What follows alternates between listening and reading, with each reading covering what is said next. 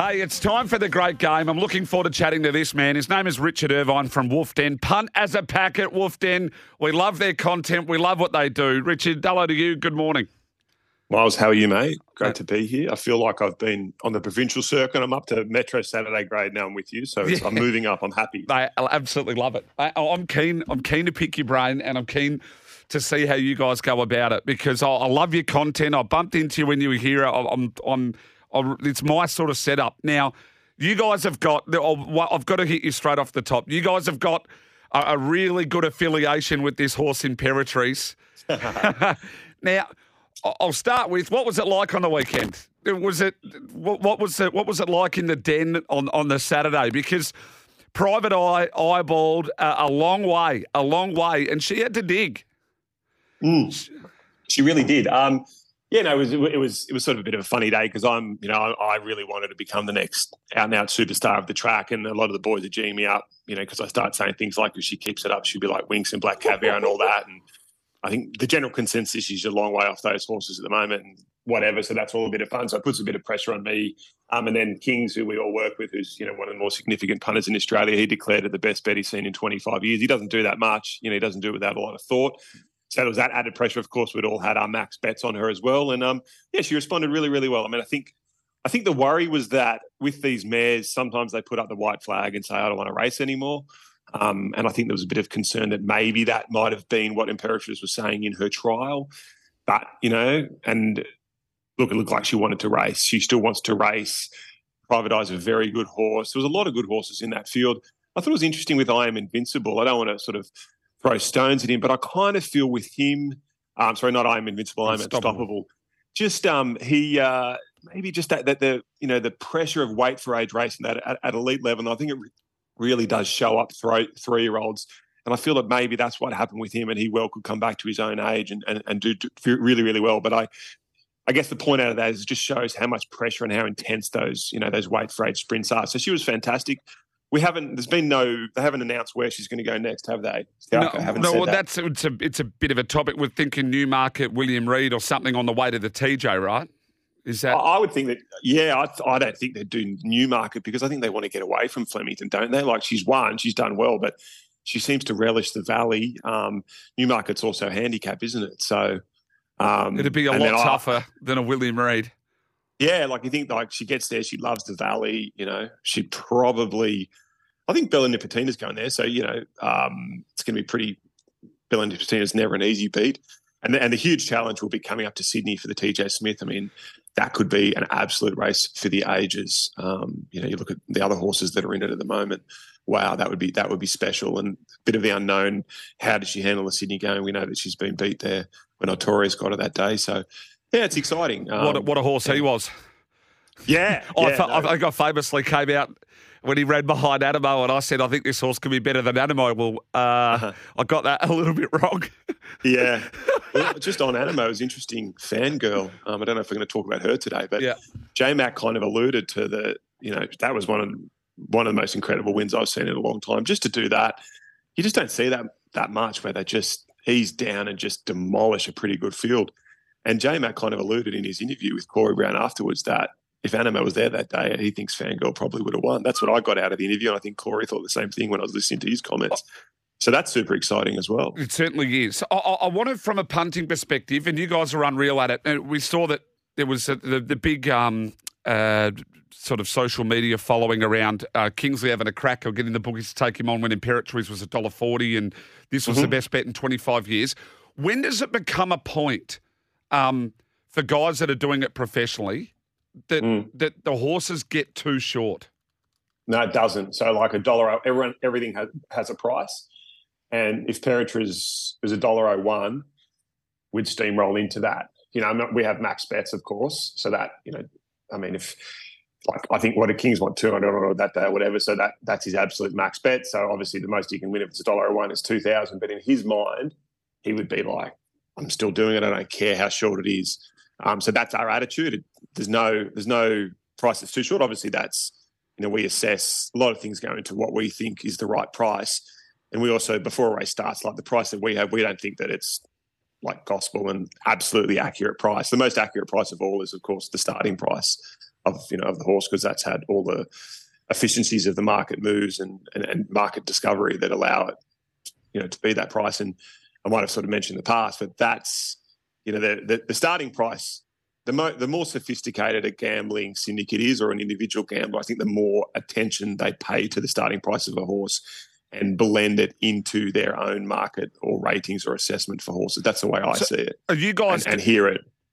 Yeah, are you guys doing those? Are you doing those markets as a group? Are you doing those markets individually and then looking at them together? I mean, I find it fascinating that that I find it fascinating in general how people build markets because some people can do it totally differently to others. Yeah, but, it's it's incredibly hard to do. We're not really at a level where we can build markets to the confidence levels that the big syndicates who do it and and, and do it on a you know completely different stratosphere to us it sort of gets a bit beyond my understanding how all that kind of stuff works. But what I, the most interesting thing I find with that is that when, like, for example, um, Imperatriz on Saturday, right? So it was around even money, and then it started steamrolling into sort of a dollar eighty. My understanding is that you know these syndicates have Imperatriz marked a particular price, but when the the market moves, it kind of it sh- they they put that into their price as well, and it shortens the price up. And also on the other side of the coin, when they get out, it it might lengthen the price. And there's a particular point where it gets close enough for these syndicates to you know to get in there and and bet. So you probably have to get someone who understands it a bit better than me to to really articulate how that all works. But from our point of view, we price horses a little bit, but generally we're just watching the market um, and that's been one of Kings' great strengths. He, he's he's good at doing form. He's got an incredible temperament for betting, but probably his his strength is watching the market and knowing when to try and bet at the top of the market because that's you know you might you might have a fantastic uh, someone who's a great judge at SEN, right? Much better judge than Kings, for example. But he might not have the same, he or she might not have the same gambling acumen when it comes to assessing the markets and, and, and, and playing the markets. And that's why Kings would possibly do better than that person. This is all hypothetical. Oh, hundred percent. Yeah, uh, there's a there's that that's I, I think you articulated that beautifully. So mm. when Kingsley said, "Righto, this is the best bet in 25 years," was it full punt for the Wolf Den Group? Yeah, I mean, we all sort of pretty much do our own thing, and some of the boys, you know, um, might not have backed Imperatriz. I can't exactly remember who was on and who wasn't, but so we can't talk. Um, fi- we can't talk figures. Oh no, I don't like. I don't. I, I, he, I haven't. I don't actually even know. He probably had about like fifty thousand or something like that. Like I don't think he said it was. That's sort of his max bet. I think. Yep. Um, I, I, actually never even asked him. So, um, but uh, but yeah, that's sort of uh, uh, his main thing. He just looked at it and just thought he just couldn't see how she could get beat. Obviously, it came off this time, which is great. You know, good theatre, good fun. Um, he doesn't say that much, you know, because he knows if he says it, not that he, you know, at the end of the day, it's punting. We all we all make many, many mistakes. That's part of being a punter. You, you got to get used to being a loser. Um, but I'm, I'm really yeah. accustomed to it, Richard. yeah, well, that's sort, sort of what we're trying to trying to help people. Um, Not on the punt, just in general. Oh, just right, as a right, bloke. Right. Yeah, well, I don't, I don't know if I can help you much with that. That's, that's probably on you. So. Was, well, if you do go out and say those sort of things, I've been, I've said them before too. When a horse has gone bad, and people have told me to drive my car into the Yarra. So well, that's not very, that's not very nice. No, so, no, it does happen. Yeah. Hey, so so then when when you see a horse like Mister Brightside pops up, he's a dollar eighty on the weekend. How are the team assessing him? Yeah, well, generally speaking, we've sort of been backing Mr. Brightside a lot, but so what happens with us at the moment? Like the, the acceptances come out today. I know. I think the acceptances, yeah, they probably do come out for the um, futurity today, and then that'll get sort of spat into. Everyone's got different databases, whether they've built their own or um, they use. There's a lot of great databases that you can buy access to, and that'll get pushed into different people's databases. From King's point of view, um, his you know he'll his computer will do a whole lot of data analysis, and then he'll have a set of ratings tomorrow um, which you'll start looking at. Occasionally, we step into horses on Thursday and Friday, but generally speaking, we wait until race day. And that's just simply because we're not amazing at taking the right, you know, take, having good pre post early bets.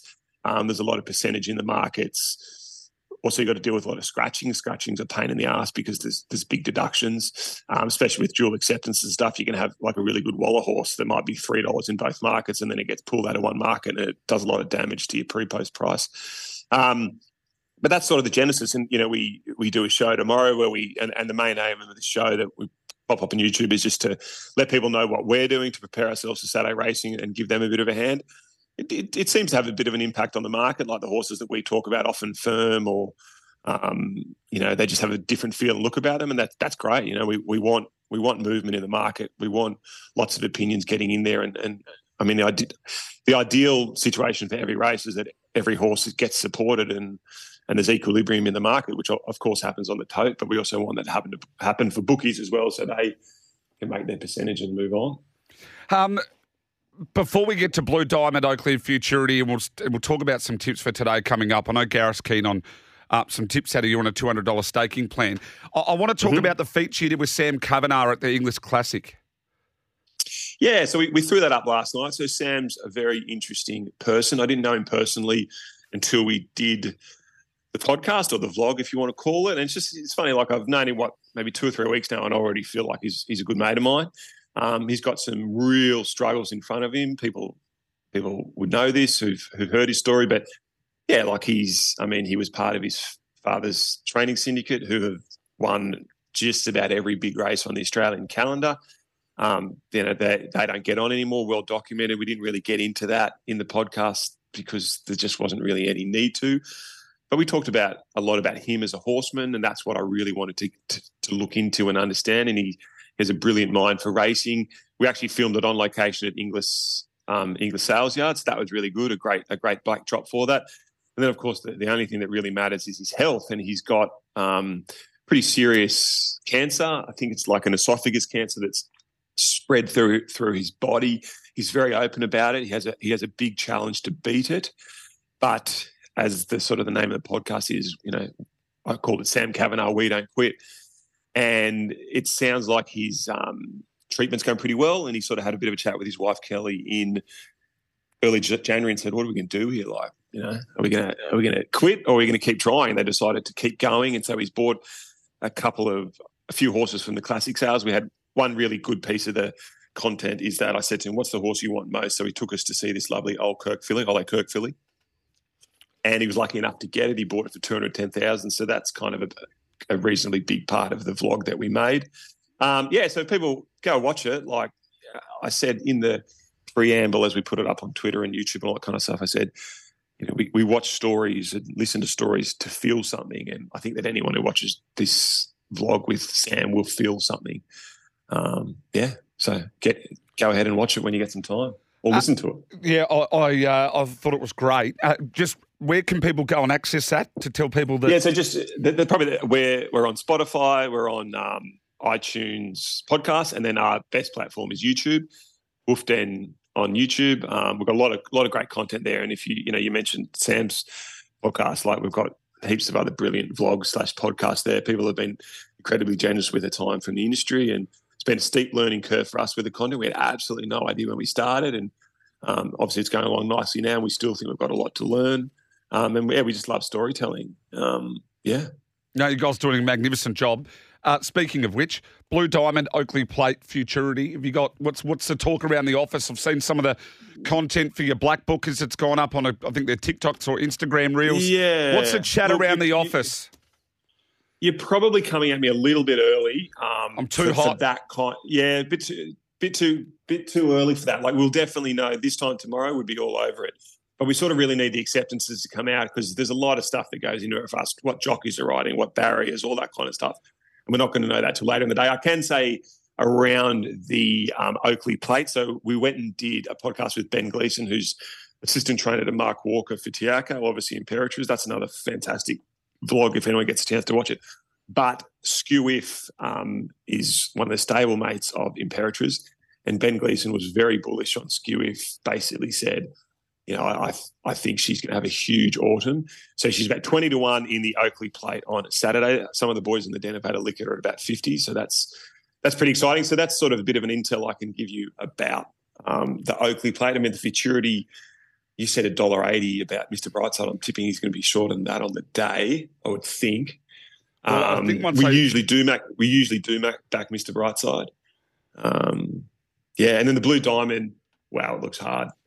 What are you thinking, the Blue Diamond? Well, uh, look, M- Mickey Gannon said earlier he thinks it's a um, it's a two horse race, but See, I, I wanted to ask you this question on here, and we're probably going to go over time by the time I get some tips for today. But like, I, I back right off on the two-year-olds. I, I, like, there's two. Yeah. tr- it's hard enough for the amount of variables that we have already, let alone the fact that these things are babies. Like, They go berserk. Um, they don't push through. They don't take gaps like other horses. If they get hit, they take longer to recover. Um, I thought High Octane's been desperately unlucky, and I thought Anisa is the horse I've always wanted to be with. I backed, um, uh, I backed the Jamie Carr winner that sounds like a Japanese horse last start. Um, Yeah. and, and then you, you've clearly got to look at Coleman and Lady of Camelot. So High Yeah. Octane's been unlucky. I think you can find value. There's no point in me taking four dollars on Coleman. I'd rather go and back High Octane at close enough to eights, um, and, and Anisa at ten bucks, and and hope you know hope Coleman gets bad luck. Like Yeah. it's you, you, honestly you just can't launch at two year old races, in my opinion. Yeah, no, no, I agree with that, and it seems like it's a pretty strong two-year-old year. Um, This is as deep. that's general. Yeah. yeah. this is as deep as I think I've seen it for some years. The Blue Diamond. Yeah, no, it's great. And then and then a lot of these horses want to come up for the slipper. The slipper's even deeper. I know that uh, Matt Laurie was saying that he, he wants to bring Coleman up for the slipper if if you know she goes well, uh, if he goes well um, in the Blue Diamond. So yeah, All right, uh, two hundred dollar staking plan. Um, the Den v uh, the fill in. Right, I need the two hundred dollar staking plan from you today. Well, I, I, I'll roll first, so it looks like I'm not uh, I'm not following in. I'm going to have fifty dollars the win. Sandown race four, number seven, Outback Miss. Fifty dollars the win. I'm going to have twenty five each way. Race seven, number two, Links. And then I'm going to have 100 to win, Strathalbyn, race three, number 13, Lunessa. sounds good. That's my $200 staking plan today. What are you boys going to go with today? Um, we so I'll go Ipswich race three, number twelve on the Verve. I'm going to have fifty bucks on that. Right, that's one of the fizzes fizzes tips, and then I'm going to stick with the fizzer again. We're going to go to Strathalbyn race seven, number one, Dunmagles. Dunmaglass? Um, prob- Dunmaglass. Yep, it's in D- done my ass, and- done my glass. Dunmaglass. Embarrassing how I pronounce that. Um, I'm sorry about that. Um, dollar ninety five. I'm going to have the hundred on that, and then the king. The king's. What's that? I will give I'm you a warning. One of those horses, I think Captain Julian, one of the second favourites, may come out depending on the heat there. Okay. Yep. All right. Just All as a right. heads Well, up. That's all right. We'll just So Okay, 100 there. well- Yep. 100 there, and then we're going to go um, Hawkeye race eight, number 14, King's Duty. It's actually the King's best bet of the day, um, and it's about $2.45, something like that. So we'll have 50 on that. Hawkesbury, sorry, race Eight, 14. race eight, number 14. 50 on that. So we're 50 at Ipswich, race three, number 12, 100 at Strath, race seven, number one, and Hawkesbury, we have 50 on race eight, number 14. We're That's on. it. Right. Let's go. And uh, head I, to I head. wouldn't be afraid. I wouldn't be afraid to multi those up for people who just want to get a bit of ammo for the weekend. Absolutely get some ammo for the week. Tough day. Tough enough, I think. Like with Hawkesbury, with that sort of track. Ascot got a stack of maidens there. Strathalbyn's going to be 36 degrees. Ipswich a six race card. And then you've got Sandown. It's not the easiest of Wednesdays. Nothing's easy when you're a punter. yeah, or a loser like I am. hey, Richard, appreciate You're your all time. right, mate. Appreciate No your time as always. Punters a pack at Wolf Den. I love your content. Uh, thanks for having a chat, mate. You'll have Gareth back on. Just make sure you get stuck into him next week in regards to him I getting will. on this junket. It's absolute joke, this thing, surely. Big, big, big drop in grade next week for me, but I'll be all right. Appreciate your time, mate, as always. See you, mate. Bye bye. Richard Irvine there from Wolf Den. Punt as a pack at Wolf Den. Make sure you go follow him on socials. They, their gear is absolutely elite.